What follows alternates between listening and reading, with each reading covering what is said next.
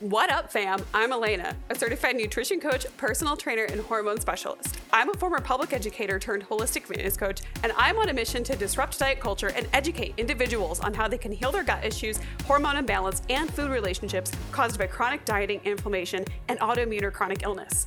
My philosophy for coaching is simple eat more, move better, feel amazing, because life is too short to feel like shit. So let's dive in.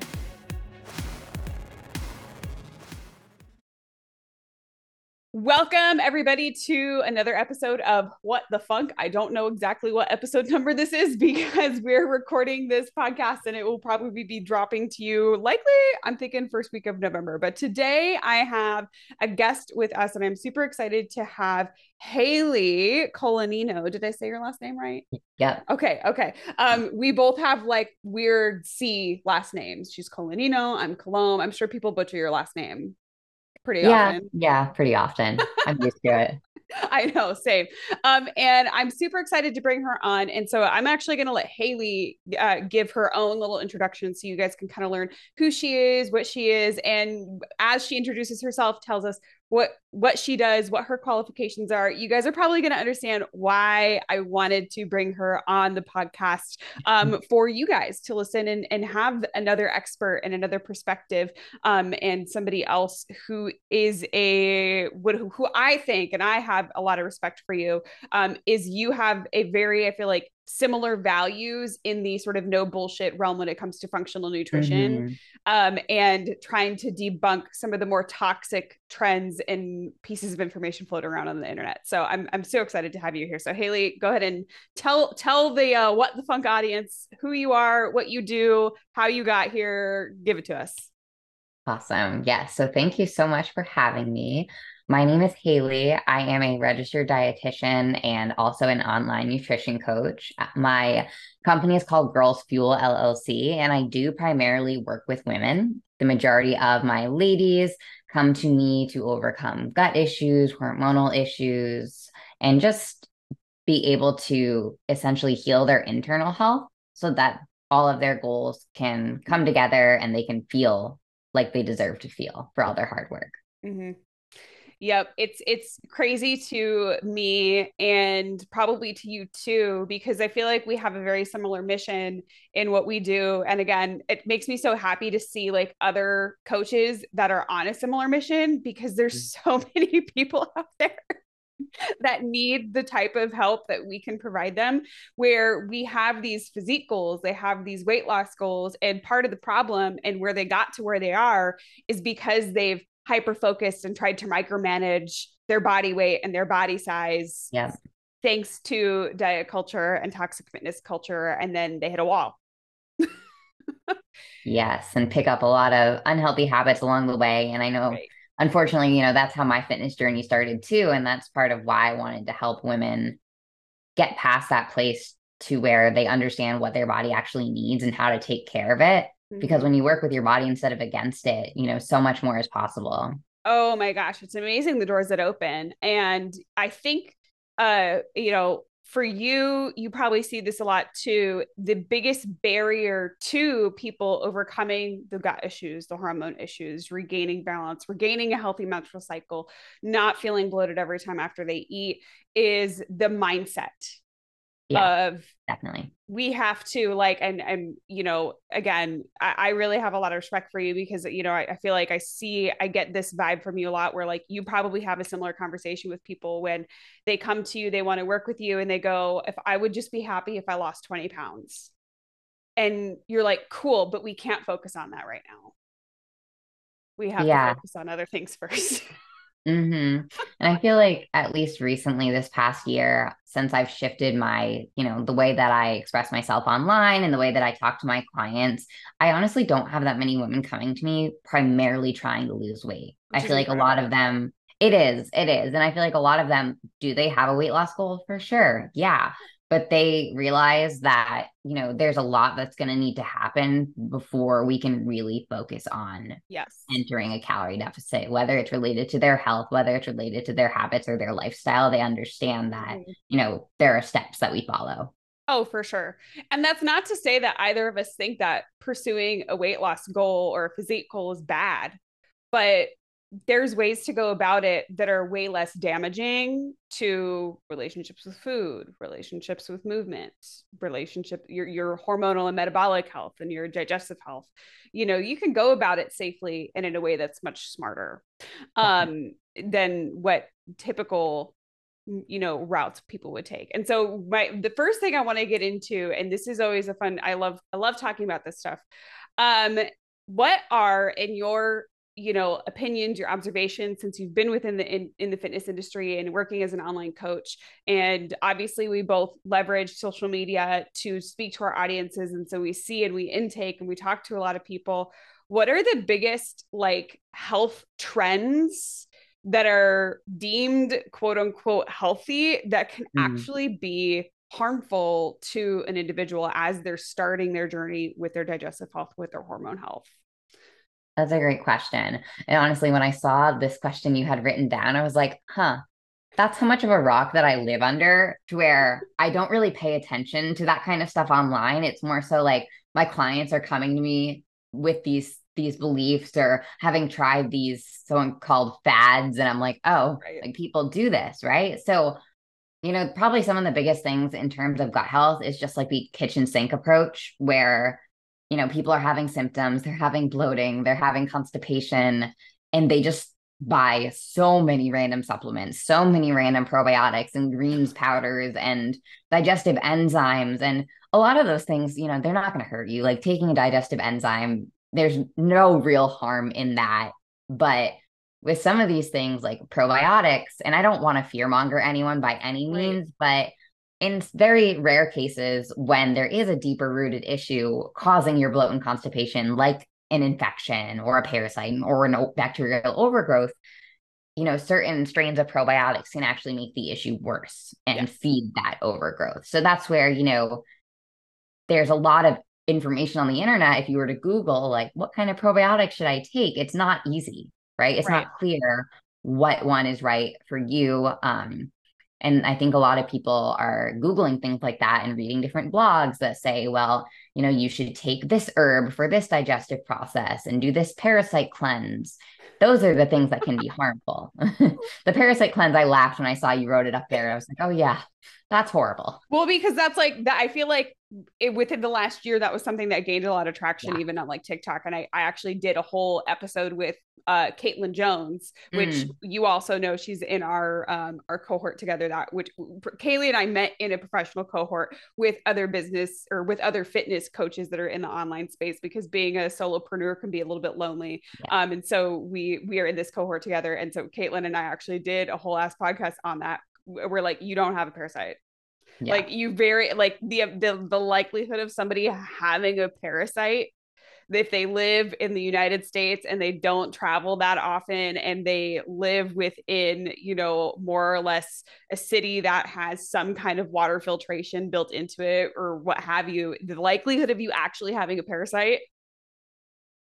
Okay, is- I see a lot of parasites, but do you really? yes. Oh yeah. Oh my god. Oh my gosh. Okay, I so mean- talk to us about that. So like with the parasite situation, this is what I always tell people is like, okay, you might not have a parasite, but if you do, rather than going and just doing a random cleanse, you need to go through diagnostic in yes. order to properly treat it. So tell us about like when you see this, what are the proper channels for people to go through if they actually think they have a parasite?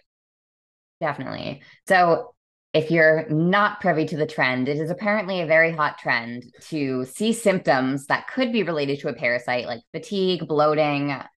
Some people have diarrhea, some people right. have constipation, um, pain in your in your abdominal section. Fatigue is probably one of the biggest ones too. And like fair, that very well could be a parasite, but it could be mm-hmm. so many other things that are yeah. a lot less, you know, dramatic, so to speak. But if I do have a client that is presenting with a lot of those symptoms, usually we'll start with lifestyle changes. And I know we're going to talk about some of these more low hanging fruit things in a minute, but those are going to be things like meal timing and playing around with their stress management and their sleep and their hydration. Because there's a lot that can cause irregularity in your bowel movements, but it doesn't mean there's anything actually wrong with you, right? right? You don't necessarily have to have an infection, but there are a lot of cases, especially with the kind of clientele that I work with, that the basics aren't enough. and we're doing the basics. Maybe we're pulling foods out and we're doing an elimination style diet, but they're still having symptoms. Mm-hmm. And that's when I test and I don't guess. So yes. that is the key, right? So there are some tests that you can get through your doctor to test for parasites. However, they aren't super inclusive. So they may test for one or 2 mm-hmm. Um, I, in my practice, and I think Alina, you do as well, use the GI map stool test. Love the GI map. So that that test is super easy. You know, practitioners like ourselves can order those for you and they test for maybe 10 plus different parasite infections. And right. I see those quite often, honestly, maybe like one out of every five to 10 GI maps that I order. And at that point, yeah, we're going to take the steps to get rid of it. And yes. I feel like the most common symptoms that I see when somebody actually does have a parasite, the fatigue is a big one, um, feeling like you have a lot of food intolerances, bloating, diarrhea, and just overall inflammation. So, mm-hmm. you know, at that point, once we determine, hey, you have a parasite, I usually kind of try to give my clients all the options. I'm like, you can try to go to your doctor and get an antibiotic because that's going to be the fastest and most efficient. Right. Or we can do a protocol, as I call it, right? And usually that contains different herbs, a probiotic, um, right. and dietary changes to help overcome that parasite infection. But if you're someone that is going and doing that protocol and don't have a parasite, you're putting like your good gut bacteria at risk. Yeah. And possibly making your GI health a lot worse. Yes. And that that is where I think, you know, I I personally as a coach find the biggest issue is it's so amazing that there's so much information out there that people can learn yeah. and try to advocate for themselves. But the reason that there are coaches like Haylee, like myself, is because context matters appropriate application matters.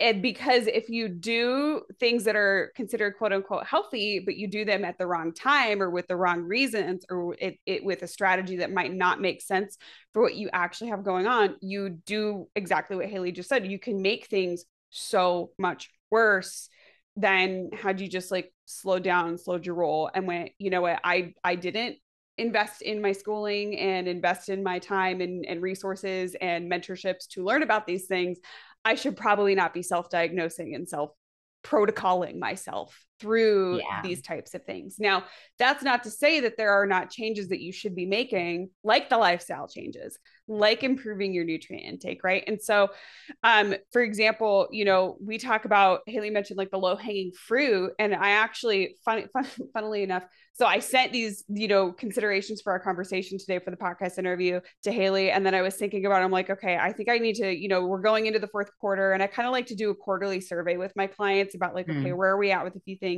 And I sent them a survey and it said, you know, I, w- where it talked about, you know, just sleep, stress management. And it was like sleep, sleep environment, stress management, and like digestive health behaviors like chewing your food. How fast are you eating meals? Are you eating on the go or are you sitting down to eat? And just like auditing these things where like I talk about them a lot and I bring them a lot into people's plans of like mm. these are the things we need to make sure we're checking the boxes on. But sometimes when somebody does have a lot of issues happening which you know i think both of us kind of work with what i love to call the you know we, we get the problem children. Yeah. On purpose. We do that on purpose. We purposely want the people yes. that are having these higher level issues where hitting your macros hitting the gym drinking enough water you know, getting in enough fiber on the daily basis, those things are not cutting it, you know, because we know that sometimes it does take four and it's not that you're undisciplined or that you're lazy. Mm-hmm. It's that mm-hmm. you need sometimes a more nuanced approach to overcome these things. Right. But at the same time, is it really your hormones? Is it really your gut health? Or is it your behaviors surrounding your approaches to various things? So, what are your favorite sort of like low hanging fruit strategies that don't require a supplement that don't require people to to you know go buy a million different things and you know like you said throw throw the kitchen sink at it from a supplement standpoint. Yeah. but what are the things that people are skipping over in their initial stretch of them trying to address their health problems? What are your favorite things to get people to focus on right out of the gate?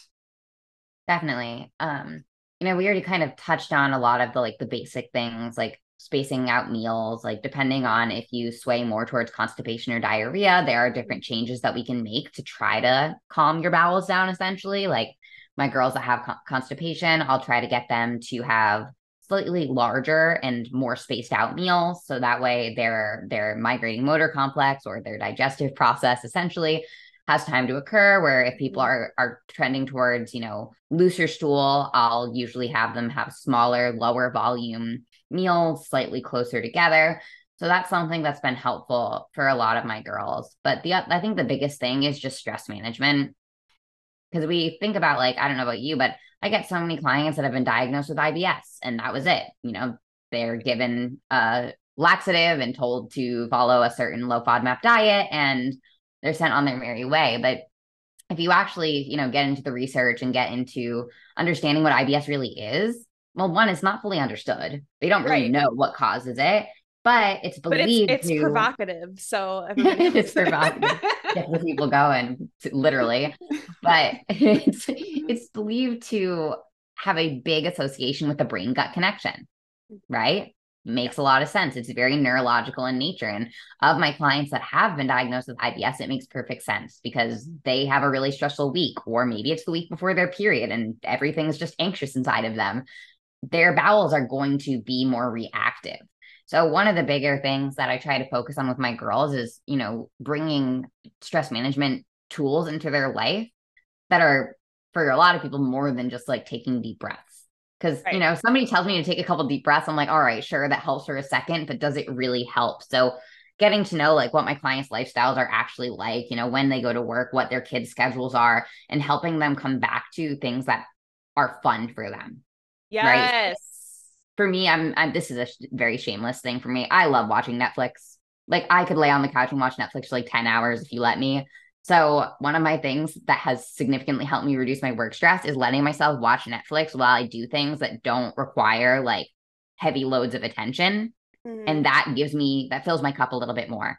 Right. Or one of my clients, she likes to listen to like one of her favorite crime podcasts while she does her workouts, which freaks me out, but it makes her happy and it fills her cup a little bit or you know going on a walk without your phone or you know planning a girls night every every once every few weeks and like making mm-hmm. the point to fit that into your nutrition plan anything that you can do to fill your cup because especially if you're someone that's been dealing with gut and hormonal issues for so long i feel like half the reason because i've been there you know i have my own story with my gut and hormone issues and Alina, i know you have your own too we spend so much time going down Google rabbit holes and staying up at night wondering why I didn't poop today and oh. why was my period late. And we have all these things in our head. Like, just like let that be quiet for a little while. I know you're a big fan of journaling as well. I journal, even if it doesn't mm-hmm. make any sense to anybody else. And then, you know, finding space for myself to do things that have nothing to do with my body or my health has been really helpful. So that's something yeah. I try to bring back to my clients.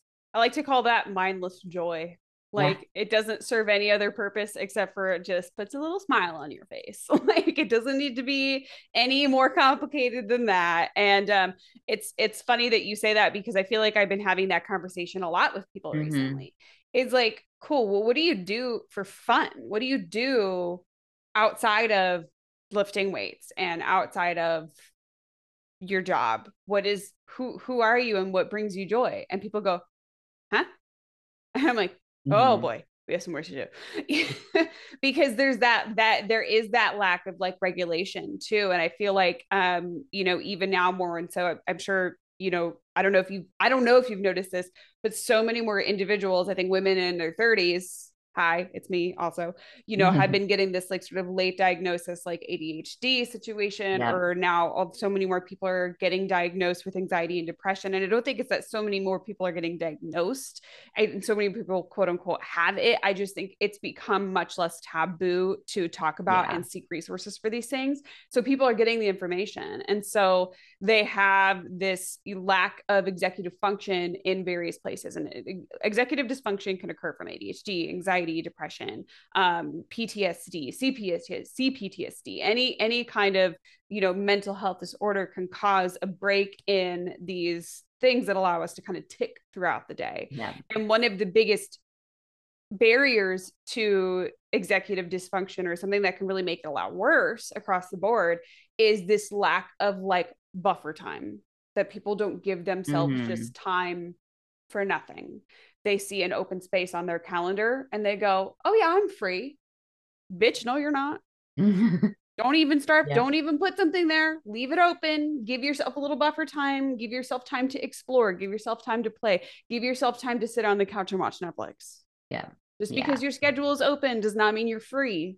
And that's a huge mindset shift for so many people when a lot of our stressed out girlies that are having gut issues, that are our type A people, feel like their worth is tied to their productivity. And so they have a mm-hmm. very hard time relaxing. And that just that mindset shift of, I need to manage my stress. I need to build in time for hobbies, for things that bring me joy.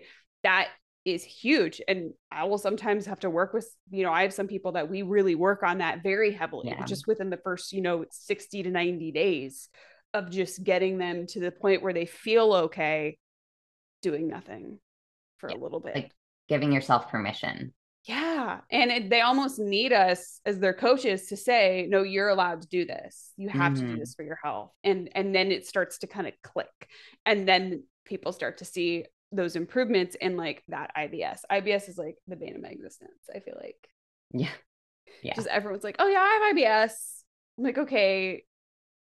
But like, and, and it's a, such a misnomer too, because it can mean so many different things. and so many people just accept that that's their new normal when you shouldn't you know i've had people i hate to say i'm not a doctor this is not medical advice but like you can cure ibs because usually something is causing those gi issues whether it is you know mental physiological an infection in your gut there is usually something that is going to offer you relief um Yeah. for sure. And there are kind of two other low hanging fruits that I would suggest, like actual things that are going to help your gut that Yeah. aren't taboo supplements. If my client can only afford like two two things to improve their health, one of them is going to be a magnesium supplement. I like Mm. magnesium glycinate, especially if you are having trouble sleeping with constipation, hormonal issues. Yep. Supplementing with that is going to help regulate it. And, you know, you can also get magnesium from food like leafy greens, nuts and seeds, Mhm. beans, and stuff like that. Um, I struggled with chronic con- constipation for like most of my adult life. And I realized that I need a literal shit ton of magnesium to actually go regularly. Like, Mhm. I take probably like 15, 1.5 grams a day. Wow. So it is a literal, like a lot. So That is a lot. that- yeah.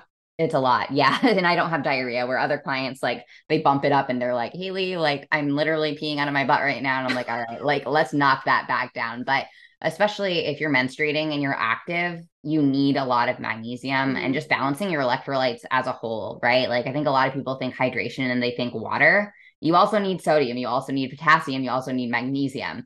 And especially if you're not getting potassium, which not a lot of people get enough. Yeah, you can get it from your diet, but like I'm actually drinking electrolytes right now. It's LMNT. I'm not sponsored, but I should be because I drink like two of these a day. Um, and I tell everyone, but without enough potassium, you're not going to poop like regularly. So a magnesium supplement is is really important. And then I'm a big fan of using herbal teas for digestive health.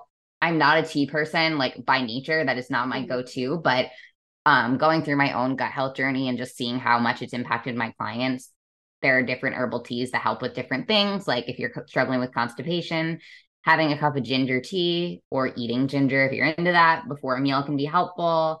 Um, chamomile before bed can also help GI inflammation. Peppermint, everybody knows for an upset tummy. Mhm. And then dandelion is one I feel like not a lot of people know about, but it's really good for liver detoxification. Yep. And can help with bowel movements as well. So those are some things that have really helped me both personally and professionally with my clients that are fairly inexpensive and have no like chance of harming you, really. You- Right. Might get diarrhea if you have too much magnesium, but then you just dial it back and you're fine. Right. Right. No, I love that you said that because there's there's so many things that you can introduce that can help that aren't going to one break the bank or two be that difficult to bring into Yeah. a routine on a day-to-day basis um and i think that that's the important part is because you know so mu- much of how people get to the point where they're dealing with so many of these issues is rooted in stress yes, but also in dysregulated behaviors that are very heavily normalized, mm-hmm. like over consuming caffeine like you know people skipping breakfast yeah. like that just like lack of that lack of uh basic health markers right or like scrolling on your phone at night my mm-hmm. clients love it when i'm just like and they're when they start to complain about their sleep i'm like cool have you been on your phone before you've been going to bed and they're just like yeah. Fine. I'll get off my phone. I'm like but you gotta you've gotta. such a difference. Oh, oh my god. It's huge. It makes such a big impact for sure for sure. Okay so uh one thing that i love that i've been getting a lot of questions about lately that i thought would be helpful for my audience to hear from you from another professional um, because you probably have a unique take on this, given that you are a registered dietitian. So a lot of what you have learned, and you can, you know, add to this, a lot of what you have learned about nutrition and nutrition strategies is really also from a disease management standpoint. Mm-hmm. Um, uh, but intermittent fasting and fasting in general, what thoughts, what feelings, what considerations go through your head when somebody starts asking about intermittent fasting? Yeah. Or fasting so, as a general concept. Especially considering I work mainly with women, there are very, very rare situations that I suggest fasting at all because of how stressful it can be for the female body.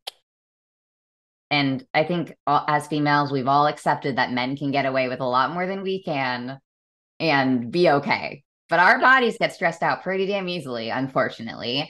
And intermittent fasting is one of those things that is not great for gut health. It's not great for hormone health. The only real time that I would have somebody do that is maybe if they had really severe insulin resistance. Right. But everything else was pretty much fine. Um, and you know, in the fasting window, there's no intense exercise at all. Maybe you go for a walk, but and for most people, like 99% of people, I believe that just an overnight fast going 10 to 12 hours without eating is more than enough to allow the digestive process to occur, to allow autophagy to occur, which is a big trendy topic as well. Like our bodies have all these systems to detox and to turn over and all of that by themselves. We just right. have to give them the tools, which are going to be, you know, nutrient dense foods that give you antioxidants and and fatty acids and all that stuff without having to make this drastic of a change. Correct. I and I feel like a lot of people, yeah, I feel like a lot of people just fall into intermittent fasting because they don't like make time to eat breakfast. Right and it's like it's almost like the concept of girl dinner but like girl breakfast is a large iced coffee and i'm like homegirl like girl that is the opposite of what is going to help you beat insulin resistance or fix your like blood sugar a bar out the door yeah. in the car and I'm like, I mean, a bar is better than nothing. A bar is better than nothing, but that's still not breakfast. So maybe not every day, but like yeah. in a pinch, I'd rather you have a bar than just like a coffee. That'd be great. Girl breakfast. Oh my God. Yeah. No, I feel uh I girl feel... breakfast is like more of a thing than girl dinner. Like I got my hair done this morning and I saw I was there at 9 a.m. So naturally, like a lot of people are just getting lively. Like all of the hairdressers walk in with a like I don't know if it was an extra large from Dunkin' or what, but it was a big right. ass coffee. And I was like, oh, you probably didn't eat breakfast. You probably didn't eat breakfast. And I was like, okay. So for like sure.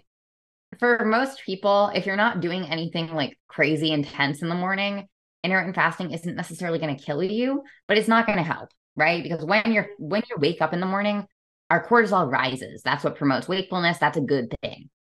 But then if we don't eat breakfast, it stays really high and then we have coffee and then it gets higher and then yeah maybe you eat lunch but does anybody here that intermittently fast whether it's purposely or not eat lunch their first meal and then want to eat the entire world because that's what would happen to me or used to happen to me when i would do it and it's right. just because your blood sugar regulation is off for the day and it's very hard for most individuals to get enough calories in when they're fasting because believe it or not even those women that are overweight do not eat enough on a regular right. basis that's i feel like that's one of the biggest battles that i fight when it comes yeah. to helping somebody regulate their digestive health or their hormone health or they're having a lot of pms or they're having a lot of signs of adrenal issues is mm-hmm. they're not eating enough and they're not eating at appropriate windows and that's that's again i feel like that's you know diet culture at its finest you know, convincing women that we don't need to eat that much food. I'm a girl. And it's like you actually need more food than you realize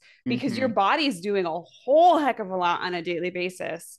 And by like sort of convincing yourself that you don't need to do this, or I'm going to do intermittent fasting sort of by default because I just don't have time to eat my breakfast yeah. in the morning, or, you know, you have it. Even if you have a limited window of time in the morning, there are still strategies that you can implement to get a well balanced something into the first little, you know, within an hour of waking to help you get moving. And I feel like intermittent fasting, you know, it, has been around for a really long time. Mm-hmm. The other issue that I see with it is people pursue it for the wrong reasons. They pursue yeah. it for weight loss. They pursue it for, um, you know, trying to control their calorie intake. And that's not really what it was meant for or developed for to begin with. And I agree with you wholeheartedly that the only time I really introduce any kind of what I even refer to more as a time restricted feeding window yeah. is when somebody is dealing with insulin resistance to a certain degree where we have to then really pay attention to or they're having a lot of trouble sleeping at night and then I find out that they're eating like a whole ass meal 45 minutes before they go to bed. Yeah. And that's going to fuck with your sleep. Like if you're eating huge amounts of food very close to going to sleep, your digestive system is going all night long. You're not going to get that deep rest that you need to get. Mm. And you're mm. going to feel like complete ass in the morning. Um, but you know, those types of things. Otherwise, I don't usually recommend people fast and or if there's an exception where i have a nurse who is working night shift and then we try to shift their eating window to what it would maybe normally be if they were working and we just switch around their meal timing and their meal size. But even in that respect that's still not intermittent fasting. That's just manipulation of your meal windows and meal sizes to accommodate supporting your circadian stress when you're engaging in a work shift that is mm-hmm. you know, opposite of what your body wants to do. Um, eh, shift work is really hard for hard. hormones for life. for life, yeah, for life. yeah, I don't have any clients that work work a night shift now, but I have in the past, and it's it can be very very demanding on your on your body obviously because it's like Landra said the mm-hmm. opposite of what your body wants to do so are you saying you do have your clients eat while they're on the night shift or you you don't um, not typically, no. So what we try to do is we try to have them eat during the windows where they're awake, where they would normally be eating otherwise. So like if they're working, you know, let's say like 10 to 6 or something like that. I just picked some random numbers. Yeah. They're not eating in that sort of like overnight window as much as possible. They're eating a meal or two before they go in.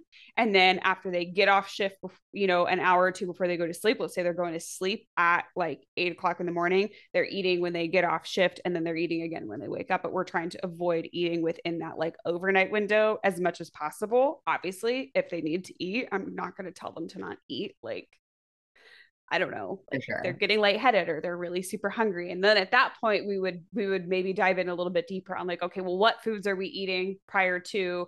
Um, what are we doing for electrolyte balance? Because you mentioned electrolytes earlier, and that can play a huge role, mm-hmm. especially with management of cortisol. For sure, electrolytes play a huge role. And if your cortisol is being tampered with because you're on a night shift and that's impacting hunger, then we sometimes have to bring in, you know, a few just more strategies to really make sure that we're supporting healthy cortisol levels and cortisol management within the body as the day goes on or as the night goes on, I suppose, in this case.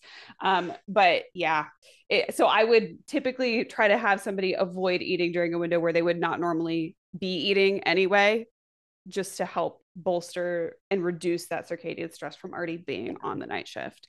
Um, so that's, yeah. But, but again, that's a very specific situation and it's not being leveraged for the purposes of fat loss or management of calorie intake it's for mm-hmm. the management of stress and adrenal health like yeah i've done it a couple different ways i've had people that were fine not eating the whole time right but i haven't have had others especially like my nurses where there is food freaking everywhere. I mean, I've worked in a hospital before. There is food everywhere. Somebody brought in cookies, you know, the break room has everything. So that's part of, you know, obviously a temptation. Um, but like I've had a competitor bodybuilding who was in prep on the night shift. So she couldn't go that long without eating. Um, right. and same with like my nurse who had all the snacks around. So with them, like we just talked about what was possible for them to get or pack for those times. And usually, you know, if you are eating on a night shift, or even if you're someone like, I'm not gonna lie, I am someone that sometimes wakes up in the middle of the night and eats because I don't know why that happens to me. It's probably my blood sugar or something. Not really anymore since I kind of fixed everything, but I used to wake up at 3 a.m. and be starving. So I'd eat and I'd be fine. And I go back to sleep. But yeah. for my for my shift workers, I'd suggest, you know, something that's higher in protein, has more complex carbohydrates. So things that contain fiber, fruit is usually easy and like more more dietary mm-hmm. fat. So that way you know you're eating but it's it's more slowly digesting. Um yeah. and if you're not going to work out right after you know you get your six at least 6 to 8 hour fast in when you go sleep. Oh for sure. Yep. Um that that that too also the balance of like when you're eating on that type of shift and if you're working out or not that will also play a role yeah. in like what strategy you employ um because sometimes too you know i will have nurses that maybe they're only working like three shifts a week and so we just plan their workouts for the days they're off. They're not. Yeah. You know, and but some people are working four. And so they inevitably have one or two of those days where they're working also too, because social life considerations will change what happens. But um, there's no, I think, like right or wrong way to handle those like weird night shift shift work situations. It's just about leveraging what you can and what is going to make somebody feel the most energized, feel the least stressed mm-hmm. with the mm-hmm. most optimal outcomes. But again, there's that going back to the start of our conversation where I said context matters. Yeah. Right. What is the right thing to do? It's dependent on so many variables for the individuals. Or like, you know, even like you said, people go and they look for a probiotic and they're like, well, what is the best probiotic to take? Well, it depends. people don't like that answer. Somebody, I have no. people ask me that all the time. They're like, what probiotic do you recommend? And I'm like, well, I don't typically recommend just like a probiotic, like as a baseline. Like I don't, yeah. I don't I know enough about you to say that that's going to be beneficial to you or not like in mm-hmm. this situation like start here first and then we talk about the low hanging fruit.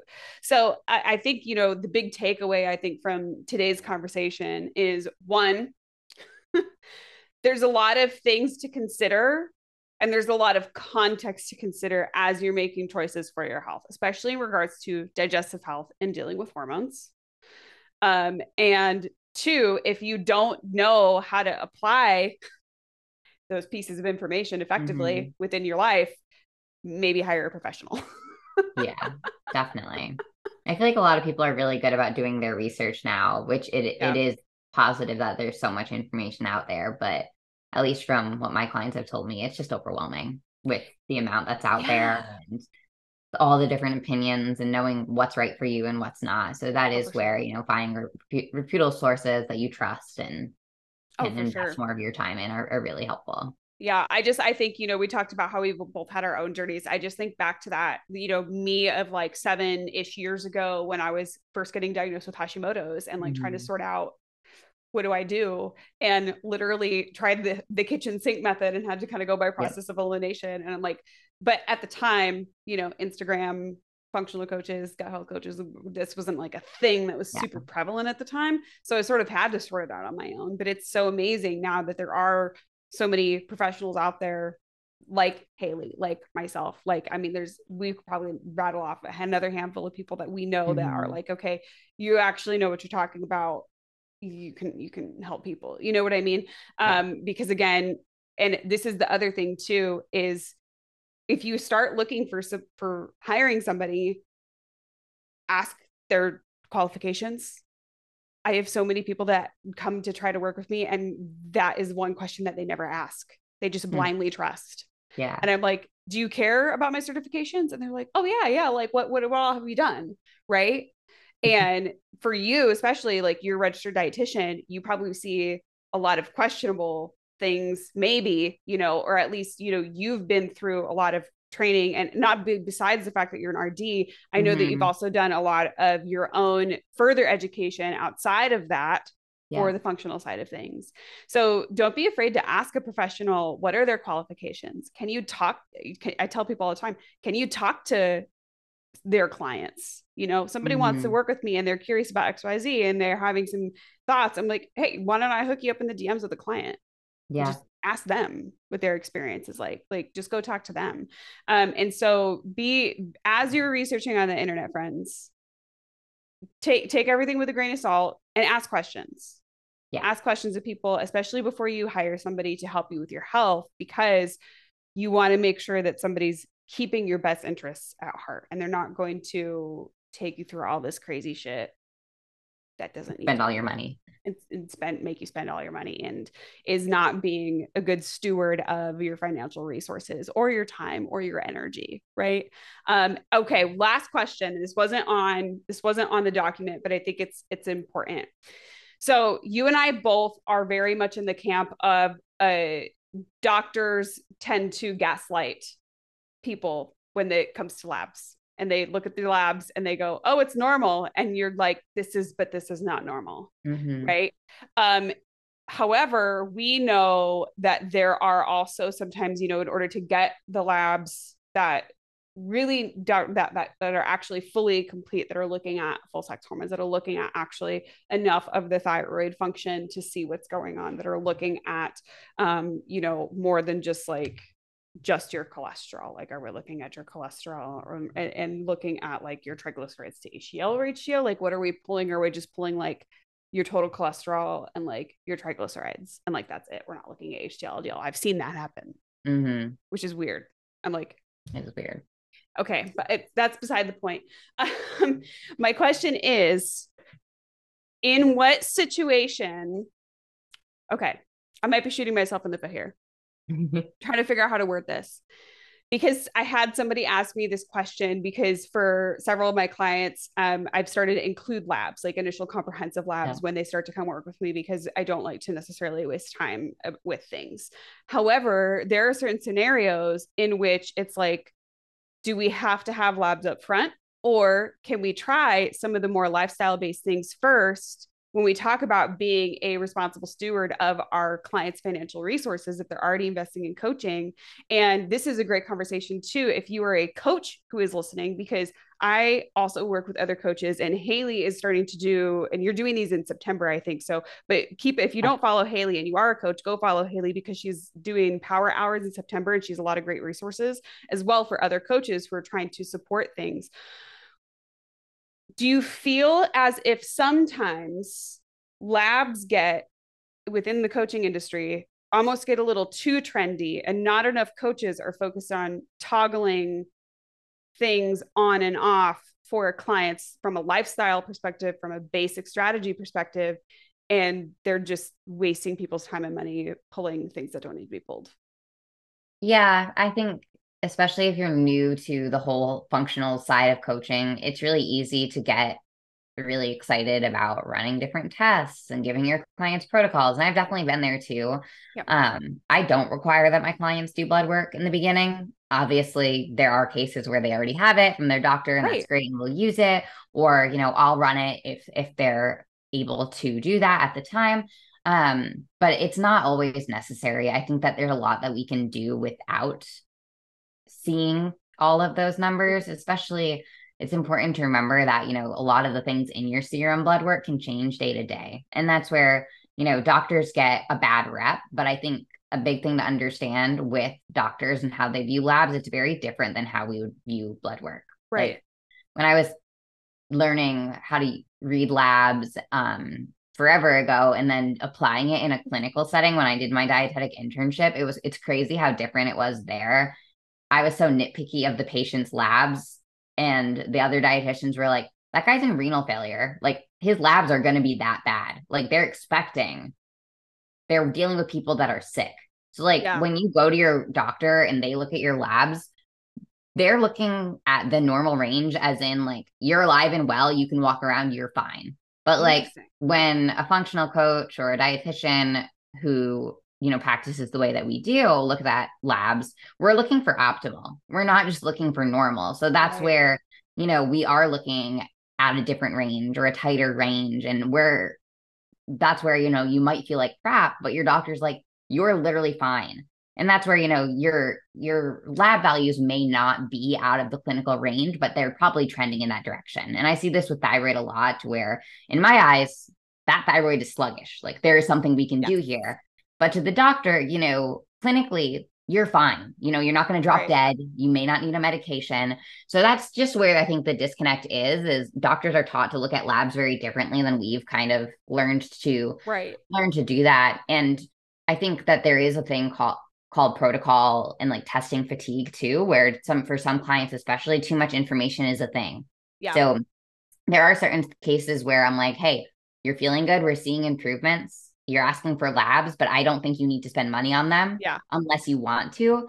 So it's it's very case dependent. Yeah. As to like, do we absolutely need to run them? You know, how big of a range are we looking at to consider normal or optimal? Um, mm-hmm. and we're really like Elena said, focusing on the basics and going more so by how you feel. Yeah. Because there's always going to be something you could find that you want to fix, but it doesn't mean that it needs to be fixed. Yeah. So bio biofeedback is huge. And mm-hmm. biofeedback being sort of the set of things that people experience on a day-to-day basis. And um, just you know ignoring that how are you feeling when you wake up first thing in the morning? Are you hitting an energy crash in the afternoon? Are you constantly struggling to shut your brain off and go to sleep? Like just even focusing on those types of things can be so so so helpful. And um, that's why you know some people will come to me and they're like well like well like you do labs. I'm like yeah but like we don't need to do them I'm not going to do them. Yeah. Like, or especially like if somebody does have labs from a doctor that they recently got something pulled within the last like 60 to 90 days. And I compare that with how they're telling me that they're feeling on a daily basis and kind of like observing them for like the first kind of couple of weeks, you know, together, see what their real energy trends are as the day goes on what their digestion looks like as like the you know a couple weeks goes on and that gives you so much information that yeah. a number on a paper would not tell you would not tell you. So, you know, labs are amazing and they're an amazing tool, but they're not always like the end all be all of everything.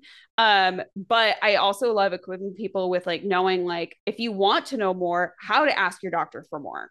Like yeah how do you medically advocate for yourself? And i think that you know that that part of the education is really important is in recognizing that your doctor is not going to pull or look at things the same way because they are trained differently. And i love that you offered that perspective with your personal experience having done your dietetics internship and learning all these mm-hmm. things and mm-hmm. working with these medical practitioners.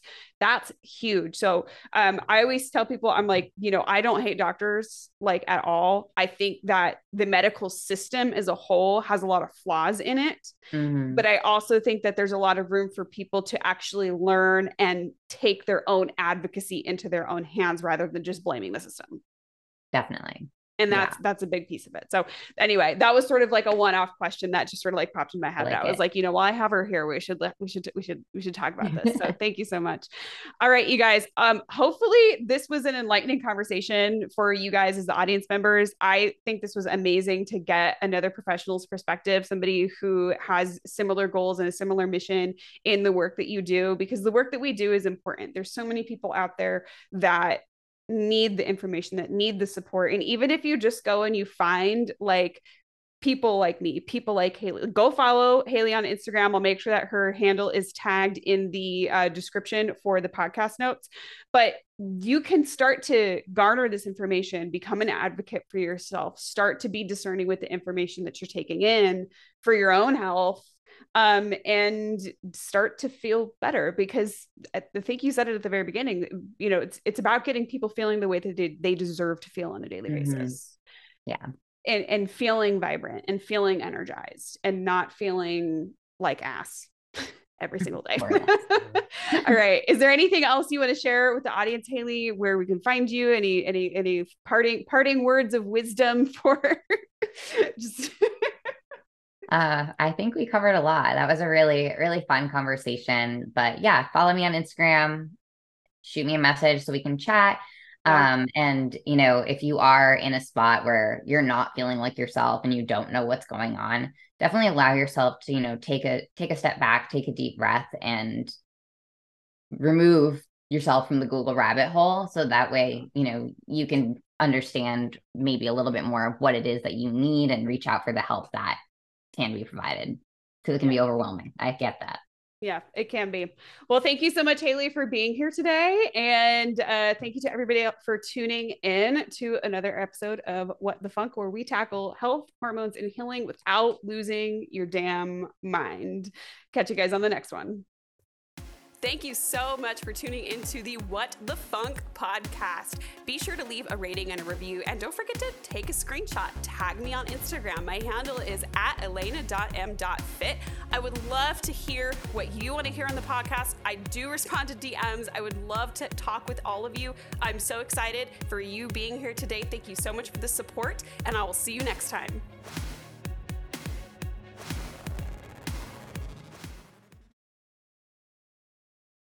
Just a quick disclaimer for the information found in the What the Funk podcast. I am not a licensed medical professional, mental health professional, or registered dietitian. The advice and recommendations given out on this channel and on this podcast are not intended to diagnose or treat any kind of medical condition or mental health condition. If you do think you have a medical condition, please speak with your medical provider. Please consult your medical provider before implementing any kind of supplement regimen or exercise regimen or nutrition regimen into your lifestyle, as well as as be aware that listening to this podcast does not constitute a coach client relationship. Thank you guys so much.